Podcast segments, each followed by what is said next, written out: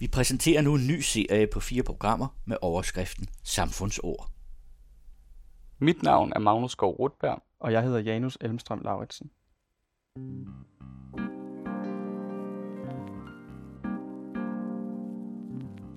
Vi lever i en stat i en verden af stater.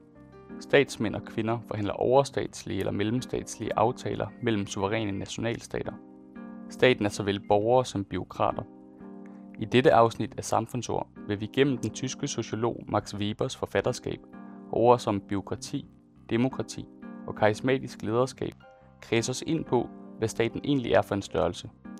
Hvordan forholder staten sig til sine borgere, og hvornår bliver den betragtet som legitim? Janus har interviewet adjungeret professor ved Sociologisk Institut på Københavns Universitet, Hans Henrik Brun, som hjælper os med at forstå ugens samfundsord, staten.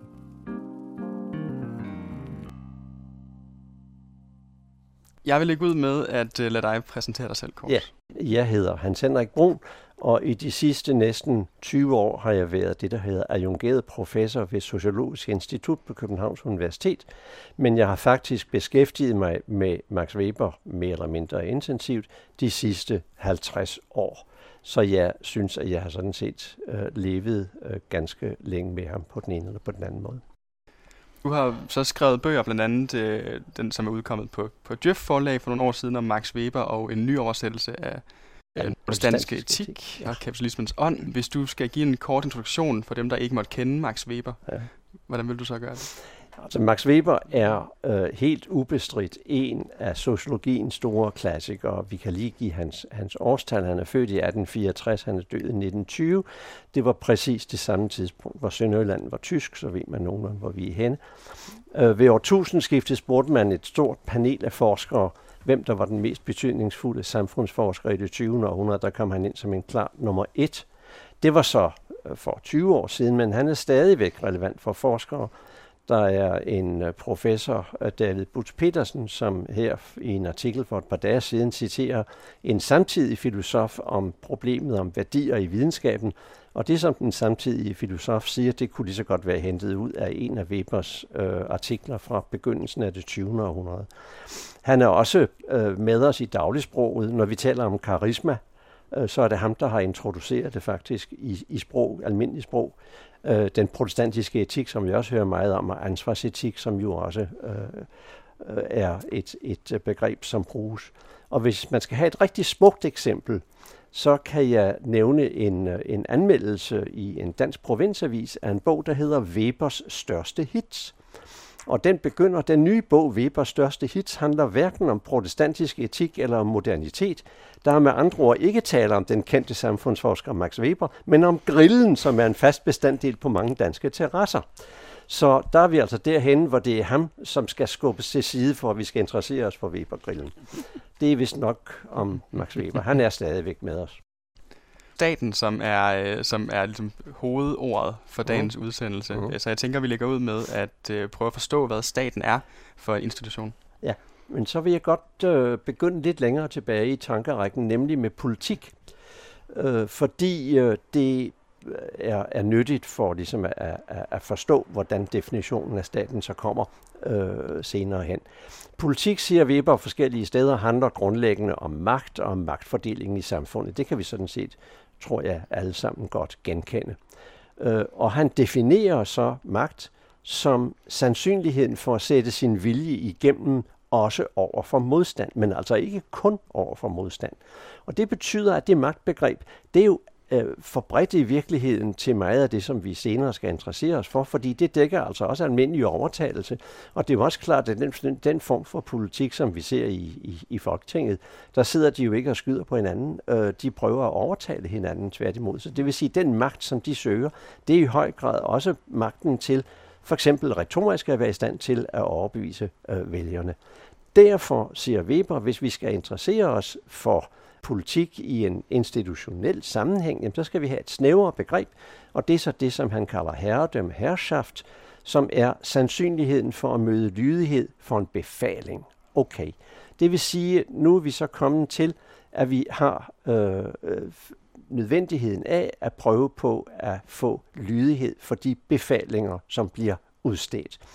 Og så siger man, okay, de politiske sammenslutninger af forskellige art, som er baseret på herredømme, hvordan er de indrettet? Jamen altså, hvis man bare tager en sammenslutning, der er baseret på herredømme, altså lydighed for en befaling, om nødvendigt bakket op af fysisk magtanvendelse, så kunne det faktisk også godt gælde om en gammeldags patriarkalsk familie, hvor familie følger faders vilje, og en på siden af hovedet, hvis man ikke makker ret. Men så skal vi længere, om jeg så må sige, vi skal snævre det yderligere ind, før vi når hen i retning af staten. Og det, som kommer til i den definition, som Weber så der har, det er, at der kommer til det, at der skal være en forvaltningsstab, så den ene har en patriarkalsk familie ikke, der er det faren, der er der selv, og så at forvaltningen skal udøve, i ovenikøbet have monopol på at udøve den legitime fysiske magt. Og det vil sige, at nu har vi 3 kernebegreber, som vi skal interessere os for, når vi ser på staten, nemlig herredømme, det er en herredømmeorganisation, legitim fysisk magt og forvaltning eller byråkrati eller forvaltningsstab, om man vil. Det er det væsentlige ved Webers definition af staten. Når vi nu har en stat, som har monopol på legitim fysisk tvang, hvornår anser vi så denne stat for legitim? Jeg kan måske lige for at forebygge misforståelser sige, at en ting er, at staten har monopol på, eller først og fremmest forvaltningsstaben inden for staten, har monopol på udøvelsen af legitim fysisk magt. Men det betyder jo ikke, at vi i vores dagligdag i den danske stat går rundt og har en pistol i ryggen, som en eller anden kontorchef har rettet mod os. Altså den del, som vi møder af herredømmet i dagligdagen, om det så er skatteforvaltningen, eller borgerservice, eller indbydelsen til at få en vaccination, eller hvad det nu kan være. Det plejer vi at gøre, når vi får besked på det, uden at man behøver at tvinge os. Men det er klart, at i sidste ende, så har den danske forvaltning, ligesom andre nationale forvaltninger, muligheden for at gribe til magtmidler. De kan bruge politiet, de kan bruge kongens foged, hvis man ikke betaler, hvad man skylder. Der er domstolene, der er fængselsvæsenet, alt det, som man i øvrigt typisk betragter som de grundlæggende statsfunktioner, for det er dem, man nødigt privatiserer. Det er jo et af de problemer, som man for eksempel ser i USA, hvor fængslerne er blevet privatiseret med utvivlsomt nogle økonomiske fordele, men der er andre vanskeligheder ved det. Det var lige for at sige lidt om den fysiske vold og den almindelige stat. Men så er spørgsmålet, jamen hvorfor adlyder vi så? Og det vil sige, hvad er grundlaget for herredømmets legitimitet, og det er så det udtryk, som Weber bruger. Og der kan man bruge et eksempel, hvis vi skal finde en lille elementær befaling fra det danske politiske system, så er det et rødt stoplys. Hvorfor stopper vi for et rødt stoplys? Jamen det gør vi jo altså i første omgang, som regel eller meget ofte måske, simpelthen af egen interesse, fordi vi har altså ikke lyst til at køre ud i den modgående trafik, eller for den sags skyld, vi kan måske se en politibil, der holder om hjørnet. Vi gør det formentlig i det daglige, først og fremmest, af ren vane, simpelthen fordi vi er vant til at trykke på bremsen, når vi ser et rødt lys.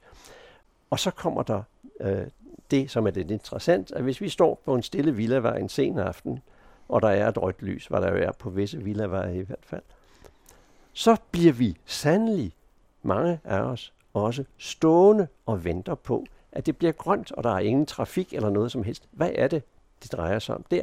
Det er, at på en eller anden måde føler vi, at befalingen, det røde lys, udtrykker noget, som er legitimt. Du skal stoppe til, jeg bliver grøn. Og det gør man så på den måde. Befalingen omfattes som legitim, uanset om man føler, det er ens ene interesse. Det ville jo være lidt hurtigere at gå over, før den var blevet grøn, for eksempel. Han beskriver 3 typer for legitimt herredømme. Han selv kalder dem rene typer, og man har i andre sammenhænge også hos ham selv brugt udtrykket idealtype. Der er tale om i virkeligheden 3 rene og meget forskellige typer af legitimitet, som ligesom holder et herredømme oppe. Det vil måske være meget godt, hvis vi bare lige ganske kort kunne få styr på, hvad det vil sige, at noget er en ren type. En ren type, ja, det er for så vidt et godt spørgsmål. Det, som er pointen i Webers typebegreb, det er, at forskeren ud af den store virkelighed, som han ser foran sig, vælger nogle elementer, som han mener er særligt karakteristiske for en bestemt måde at orientere sig på. Og de skal helst på en eller anden måde kunne sammenfattes til sådan en slags nogenlunde forståelig, konsistent enhed. Det betyder så også, at det er jo altså ikke tale om, at han siger, at det er sådan, at noget er. Det han siger, det er den måde, jeg ønsker at definere det på. Og derfor er hele hans sociologi også gennemsyret af definitioner, hvor han altid begynder med at sige, ved det og det begreb skal forstås noget bestemt. Med andre ord, det er det, jeg siger. Andre kan sige noget andet. Det er de velkomne til, og den idealtype, de vælger ud fra det, som de synes er det særligt relevante, den kan være lige så god. Fordi hvad skal vi bruge de der idealtyper til? For det første er det meget godt at vide præcis, hvad det er, vi taler om, når vi bruger et begreb. Og så har han en længere overvejelse, der handler om, at hvis vi skal interessere os for, hvordan mennesker handler, så kan vi gøre det, at vi definerer en eller flere idealtyper for, hvordan mennesker handler. Og så kan vi se, om de handler sådan i virkeligheden. Og hvis de ikke gør det, så kan vi sige, det var da interessant, fordi så må der jo være noget andet end det specielle, som jeg havde lagt ned i den idealtype, jeg definerede, som åbenbart motiverer dem, og hvad mon det er for noget? Det er i virkeligheden, det er afvigelserne fra den idealtypiske, den typiske handlen, som er forskningsmæssigt interessante, og derfor er det også efter min mening grundlæggende misforstået, når man taler om, at en idealtype er rigtig eller forkert. Den kan være mere eller mindre hensigtsmæssig, alt efter hvor god den er til at generere nogle gode spørgsmål om, jamen hvorfor er det, at folk handler på en eller anden bestemt måde. Jamen så lad os vende tilbage til de tre rene typer for herredømmeformer. Ja, der er tre, som Weber tager sig normalt for. Der er det traditionelle herredømme, der er det legale herredømme, som han også kalder rationelt eller bureaukratisk, og der er det karismatiske. Det traditionelle, den traditionelle legitimitet, den beror på, at herskeren, politikeren vil det så være i vores sammenhæng, gør, som man altid har gjort. Og så længe man gør, som man altid har gjort, jamen så synes folk, det er helt i orden. Og så behøver man ikke at tænke mere over det. Det er historisk set utvivlsomt en forholdsvis tidlig form for legitimitet. Den anden, som er den legale legitimitet, den har sin basis deri, at man siger, den befaling, der er tale om, den har sit udgangspunkt i noget, som er blevet vedtaget efter de regler, der nu gælder for vores samfund. Og det vil i en dansk sammenhæng sige, jamen det betyder, at den er grundlovsmedholdelig, og den er ifølge en lov eller en bekendtgørelse, eller hvad det kan være. Altså er reglerne for, hvordan sådan nogle befalinger skal formuleres, de er blevet overholdt. Og så er der inde den tredje legitimitetstype, som er den karismatiske, og det var altså Weber, der tog et tidligere rent religiøst begreb, nemlig karisma, som oprindeligt i en teologisk henseende betyder nådegave, og siger det er altså, når man optræder med et eller andet krav på, at folk i en skal se noget, der er forbilledeligt, noget som de ligesom skal adlyde, fordi det er noget særligt. Det klassiske eksempel, det er sådan noget som Jesus for eksempel, eller de gamle profeter i Det Gamle Testamente, men vi kan også se eksempler som Hitler og Stalin, som utvivlsomt har været karismatiske, og det vil jo altså, man skal lægge mærke til, at i den klassiske, rene karismatiske type, der er det herskeren, som kommer med et krav til de beherskede om, at de skal følge ham, fordi han eller hun er udstyret med en særlig evne, autoritet, nådegave fra oven, hvad det nu kan være. Vi skal være klar over, at når vi her taler om legitimitet, så kan vi jo meget nemt komme til at sige, jamen det er da noget underligt noget. Vi vil da aldrig normalt sige, at Hitlers eller Stalins regime var legitimt. Men det er fordi, vi lægger en eller anden form for værdidom ind i det, og det skal man slet ikke.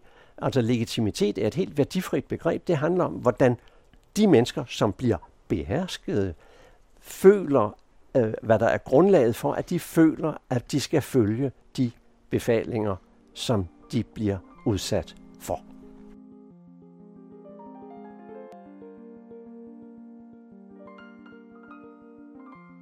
Så vil man jo måske sidde tilbage som et menneske i det 21. århundrede og spørge om, hvor begrebet om den demokratiske legitimitet bliver af i Webers sociologi. Ja, og det er jo et rigtig godt spørgsmål, som selvfølgelig kan besvares på forskellige måder. For det første kan man sige, at meget af det, som vi, altså hvis vi i dag følger de befalinger, der bliver givet os lige fra røde lys og op efter, jamen så er det jo fordi, vi opfatter dem som noget, der er blevet formuleret i Folketinget eller af en rimelig effektiv politimyndighed, som laver anordninger osv., og i det hele i overensstemmelse med grundloven. Det vil sige, at den legitimitet, som vi normalt går rundt og benytter os af eller læner os op af i det danske samfund, jamen det er så den legale legitimitet. Men det er jo også klart, at der er et problem i den forstand, at hvis vi for eksempel, ikke mindst tidligere, ser på sådan noget som den amerikanske præsidentvalgkamp, så vil kåringen først af en kandidat, og derefter, efter valghandlingen, at den, der er blevet valgt, den vil jo have noget ufatteligt karismatisk over sig, og der er store menneskemængder, som står og råber, og flag, der falder ned fra himlen, og hvad ved jeg. Og i alle disse tilfælde, så er det jo ikke sådan, nødvendigvis i hvert fald, at den pågældende præsidentkandidat kan hævde, at det er hans eller hendes specielle egenskaber, som kræver tilslutning. Nej, det er omvendt på den måde, at det er fordi så mange mennesker har valgt vedkommende eller stemt på vedkommende, at det bliver til det. Det vil sige, at retningen går den anden vej. Og den er Weber helt klar over, at sådan vil man også godt kunne lave en særlig type, en særlig fjerde type. Og han har faktisk også lavet nogle små tilløb til det, det er aldrig rigtig blevet til mere. Han lægger egentlig først og fremmest vægt på i den henseende, om den, der på den måde, den hersker politiker, der er tale om, har et bundet mandat eller ikke noget bundet mandat. Fordi så længe man ikke har noget bundet mandat, jamen så er man stadigvæk på en eller anden måde karismatisk valgt. Men det er en lille smule teknisk i virkeligheden, for det er klart, at det vi i dag normalt vil forstå med karismatisk legitimitet, det vil være folk af typen Hitler, Stalin og hvad ved jeg, eller for den sags skyld andre politikere, der er særlig godt i stand til at udnytte de medier, der nu er til rådighed for at få folk til mere eller mindre ureflekteret simpelthen at sige, jamen det sørger man godt, det er rigtigt, ham eller hende må vi virkelig følge. Man kunne måske tale om populisten i dag som en karismatisk type. Altså jeg vil jo ikke lade være med at nævne ordet Trump, vel, fordi det er klart, at der har vi det, og vi har det også i den forstand, at Trump på en underlig måde, selvom han selvfølgelig peger vældig meget på, at der var 70 millioner mennesker, der stemte på ham ved det sidste valg, så har man også ved populister af den type en fornemmelse af, at hvis der er nogen, der ikke stemmer på ham, så er de bare galt på den. De har ikke set lyset, de har ikke set sandheden. Altså, der kommer noget sådan quasi-religiøst over det, som på den måde minder mere om den klassiske, karismatiske type, sådan som Weber definerer den. Så har vi været forbi det med herredømmetyper, som var et karakteristika for staten. Og så er der spørgsmålet om forvaltningsstaben, og den måde forvaltningsstaben udfører sine befalinger. Ja, og det er overordentligt relevant, fordi bureaukratiet, forvaltningsstaben, som vi så allerede, var en nødvendig del af Webers definition af staten. Den har et forhold til herskeren, politikeren, der er forskellig i de tre herredømmetyper. Eller den traditionelle ligge, fordi den er i den henseende lidt mindre væsentlig. Men mens forholdet er det, at det legale herredømme, den legale legitimitet, i udpræget grad støtter sig på forvaltningen. Weber siger ovenikøbet, at i den legale herredømmetype, der er herredømmets dagligdags væsen, det er forvaltningen, det er dem, vi møder. Vi møder jo ikke politikerne på gader og stræder, vi møder skatteopkræveren, og vi møder sundhedsmyndighederne og så videre. Det er forvaltningen, der er vores kontaktflade, om jeg så må sige, med herredømmet. Og det vil sige, at i den henseende, så er det legale herredømme i den grad bundet op med byråkratiet, at Weber selv ikke så sjældent kalder den legale herredømmetype for den bureaukratiske herredømmetype, fordi bureaukratiet er det, der først og fremmest kendetegner det. Når det drejer sig om den karismatiske type, så er vi et helt andet sted henne, for i den karismatiske herredømmetype, karismatikeren er bureaukratifjendtlig, fordi bureaukratiet, det er jo ordentligt og firkantet og regelmæssigt og procedurer og så videre. Alt det, som karismatikeren ikke er, ikke sandt? Og det er jo også klart, hvis vi ser på Jesus. Jesus har disciple, han har jo ikke regionskontorer i Jerusalem og Galilea, vel? Og hvis vi tager Hitler, jamen Hitler har selvfølgelig hele det tyske forvaltningsapparat, men han har typisk bygget det sådan op, at der er flere forskellige forvaltninger, som beskæftiger sig mere eller mindre med det samme, og som krydser hinanden, sådan så han altid kan være sikker på, at i sidste instans, så er der kun én, der kan træffe beslutninger, det er ham selv. Det vil sige, at han støtter sig ikke på forvaltningsstaten på den måde, som man ville gøre i det legale herredømme. Jeg vil spørge ind til netop det her med, at byråkratiet opfattes jo for mange af os som noget stift, ja, og noget, hvor ting foregår ifølge regler, og hvor man måske ikke kan få så meget indflydelse. Så vil vores forståelse af demokratiet måske være det omvendte, netop at der er mulighed for at få indflydelse og for at ændre på ting. Hvordan er forholdet egentlig mellem byråkrati og demokrati? Det er et godt spørgsmål, fordi det er måske i virkeligheden ikke så meget et forhold imellem byråkrati og demokrati, men nok så meget et forhold imellem byråkrati og legalt herredømme. Altså demokratiet er jo i virkeligheden et begreb, som betegner en styreform, hvor befolkningen igennem regelmæssige valg vælger repræsentanter, som så i en periode, kortere eller længere, og under bestemte regler, tager bestemmelser for samfundet som helhed. Og man kan sige, at hvis man skal se på, hvordan bureaukratiet har det i den henseende, jamen så længe politikerne bliver valgt på den måde, de skal, efter reglerne, jamen så er der jo ikke noget bureaukratifjendtligt i det. På den anden side er det klart, at der er politikere, som i større eller mindre grad føler, at de inkarnerer noget i samfundsprocesserne, som er anderledes end det, som bureaukratiet kan og skal. Og det er der, vi har den væsentlige sondring.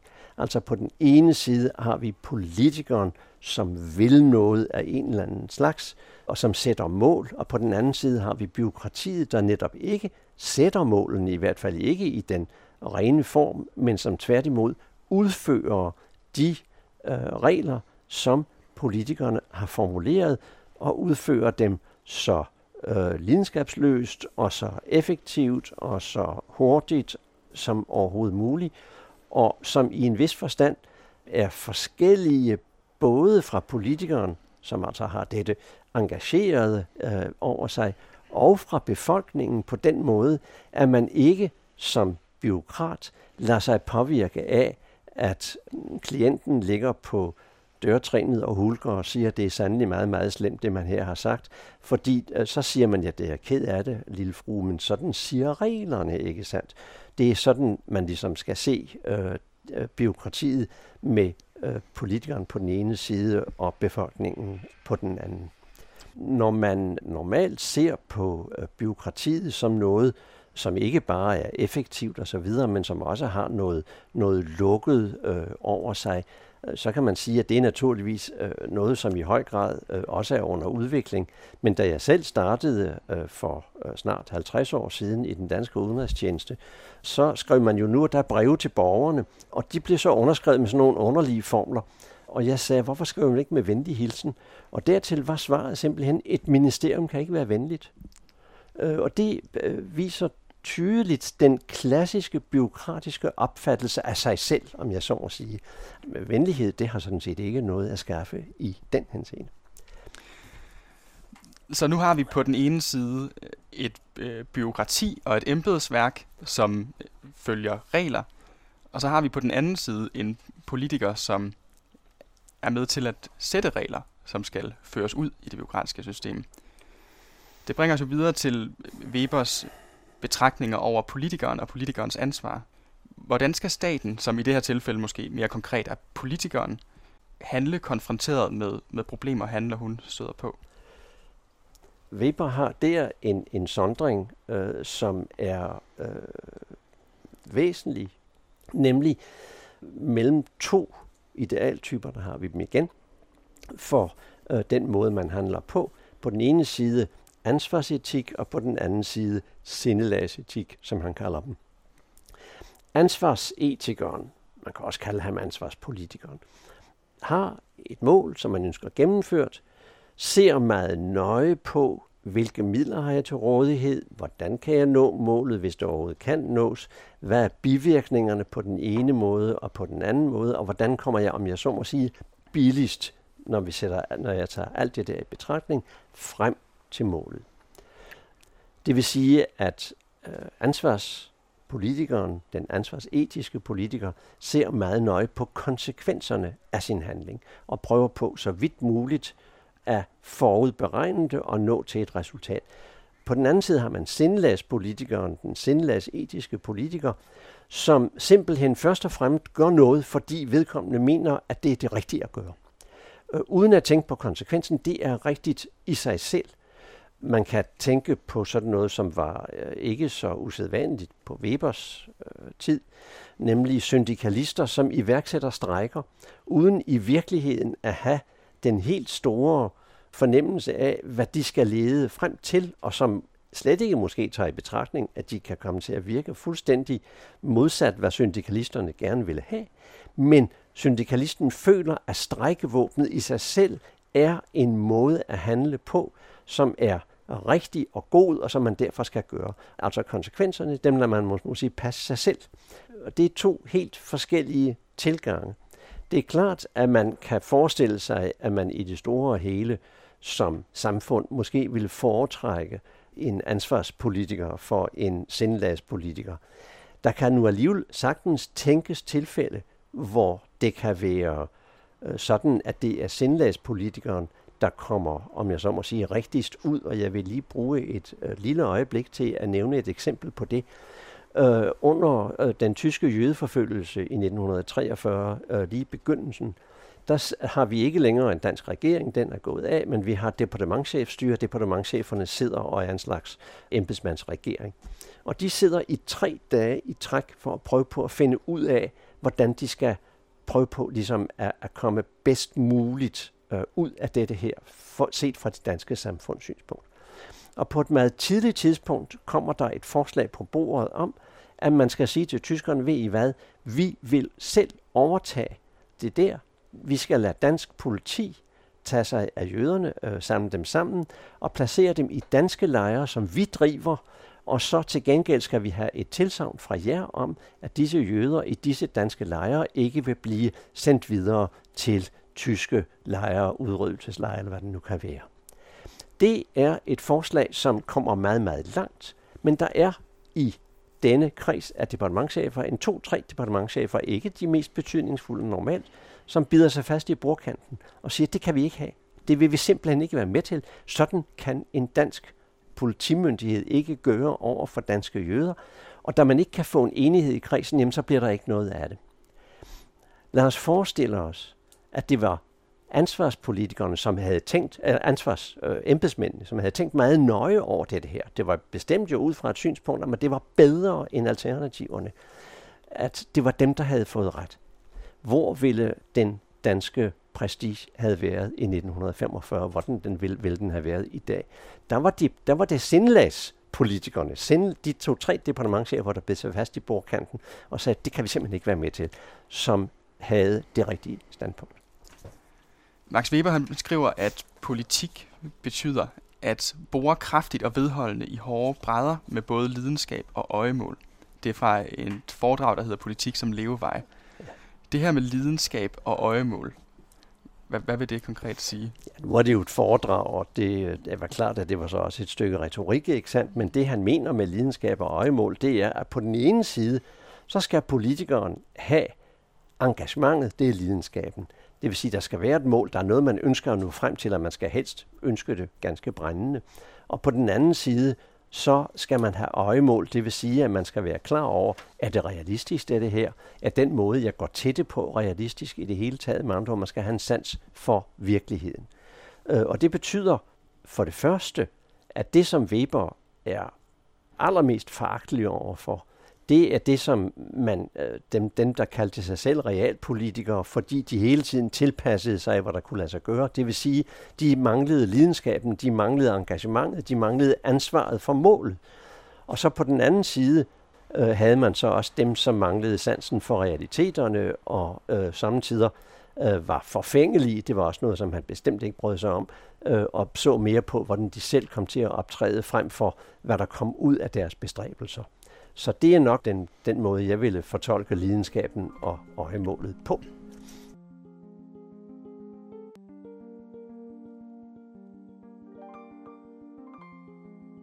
Hvis vi vender blikket mod i dag, så har der jo særligt under håndteringen af den nu presserende covid-19-pandemi været et fokus på magthaverne, henholdsvis på embedsværket over for statsministeren og hvem der egentlig har haft magten.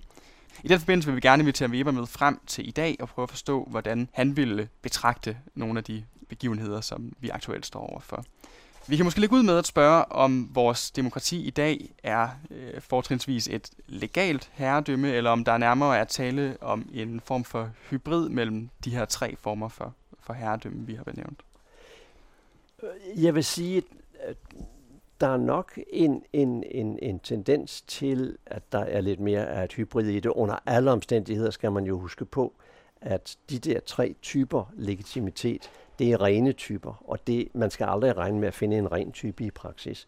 Så der er under alle omstændigheder i den danske situation, og har altid været det, en blanding af det legale, at det er vanemæssigt, det vil sige, at vi tænker ikke nærmere over det, simpelthen vi gør det bare, fordi det er vi vant til, og det er så også okay. Og så for det tredje, i større eller mindre grad, det karismatiske.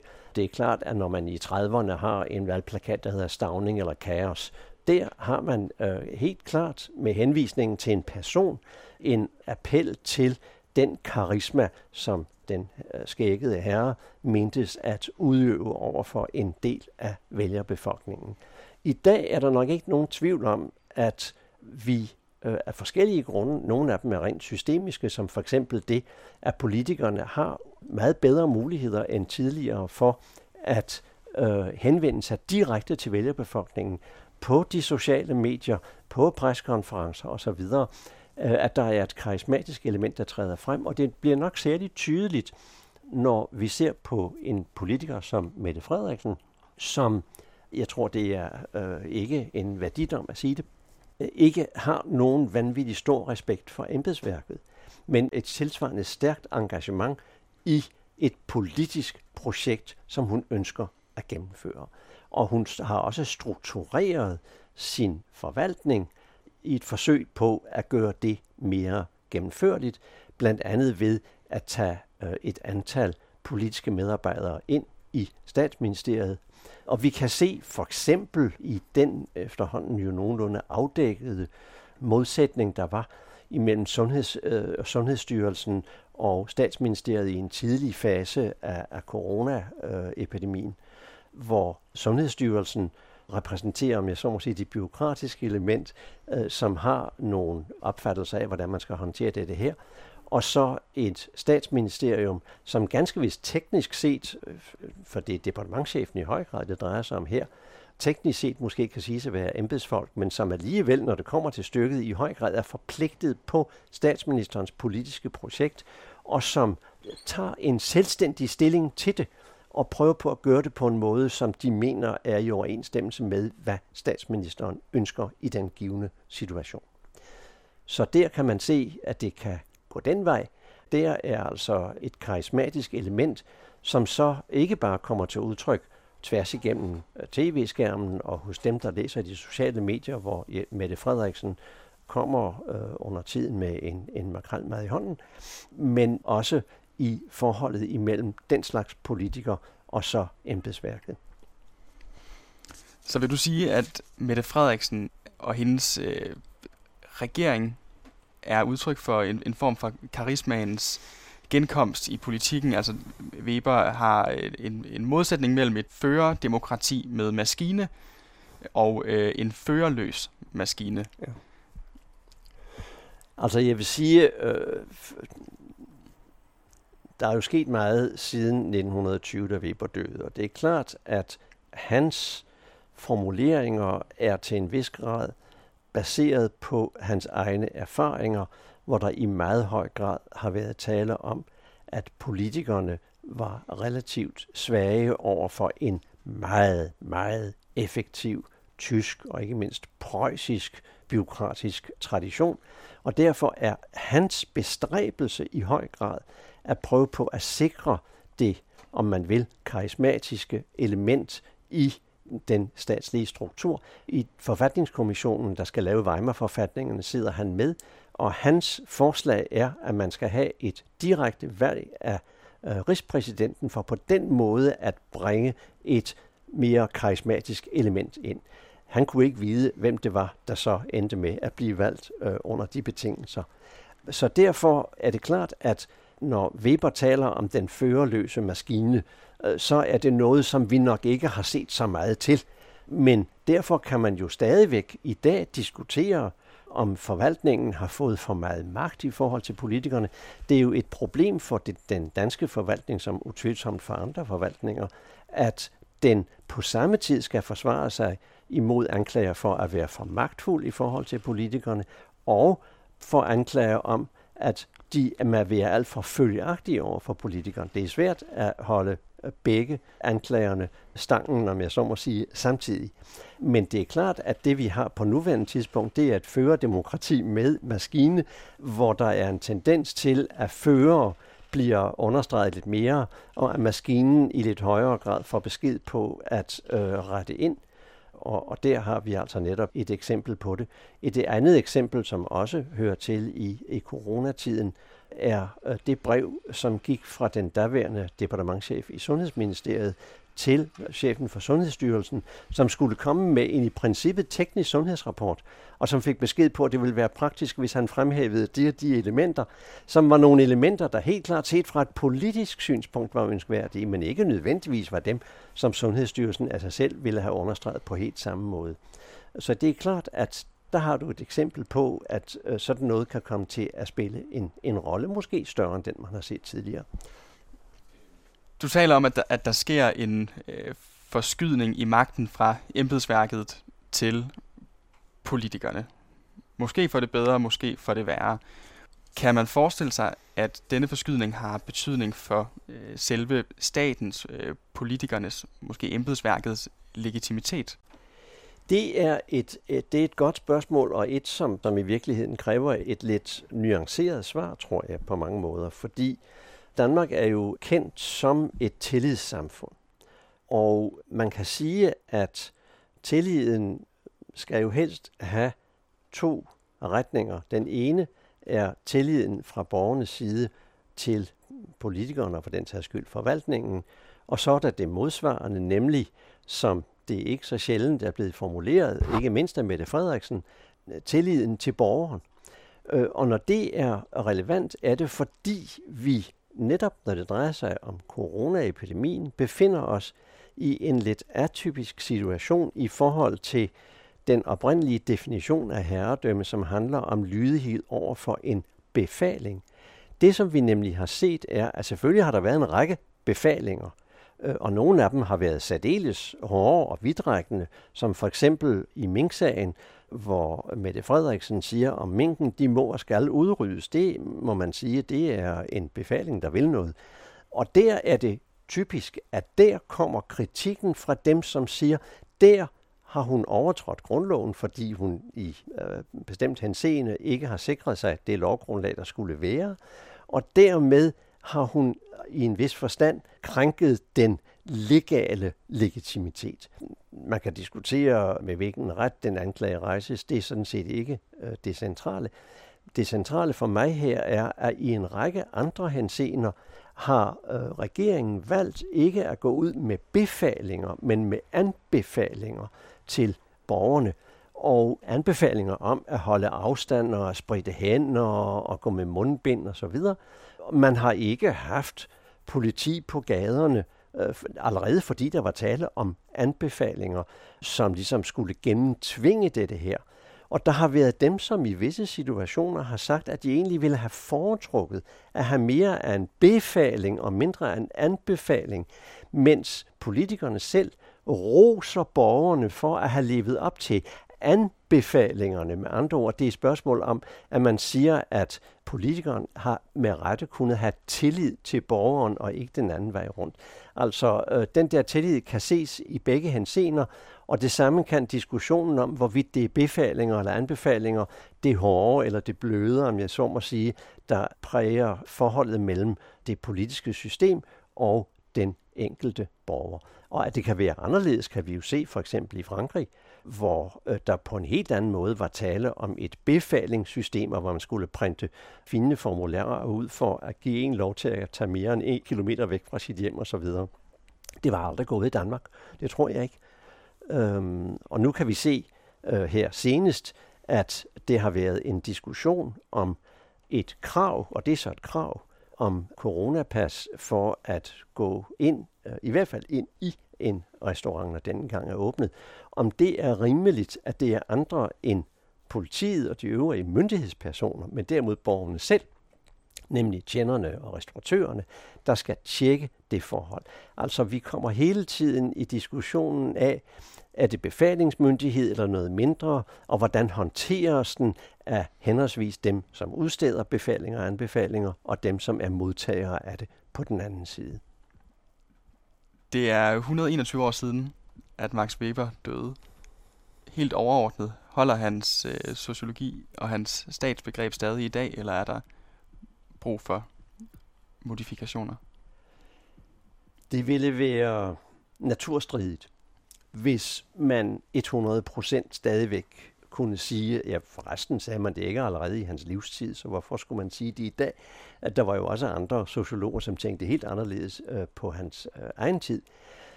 Jeg synes det væsentlige er 2 ting. Det ene er, at han har bestemt ikke tabt aktualiteten, fordi der er så mange af hans tilgange, som ikke er afhængige af en bestemt tid. Og det andet er, at han er interessant også for nutiden, fordi han er ikke vanvittigt systematisk. Man må sige, at Max Weber gør det sådan set ikke altid særlig nemt at fortolke ham, fordi han siger tingene forskelligt forskellige steder. Det giver til gengæld også en righoldig mulighed for hele tiden at gå tilbage til ham og se, hvad han nu kan sige en ny tid. Den Weber, som vi fik præsenteret i 1960'erne, da han blev populær i kontinentaleuropa igen, er ikke den samme Max Weber, som ham vi taler om i dag. Det er nogle andre ting, der bliver taget frem og lagt vægt på. Og det er jo i virkeligheden den bedste form for efterliv, man kan ønske sig.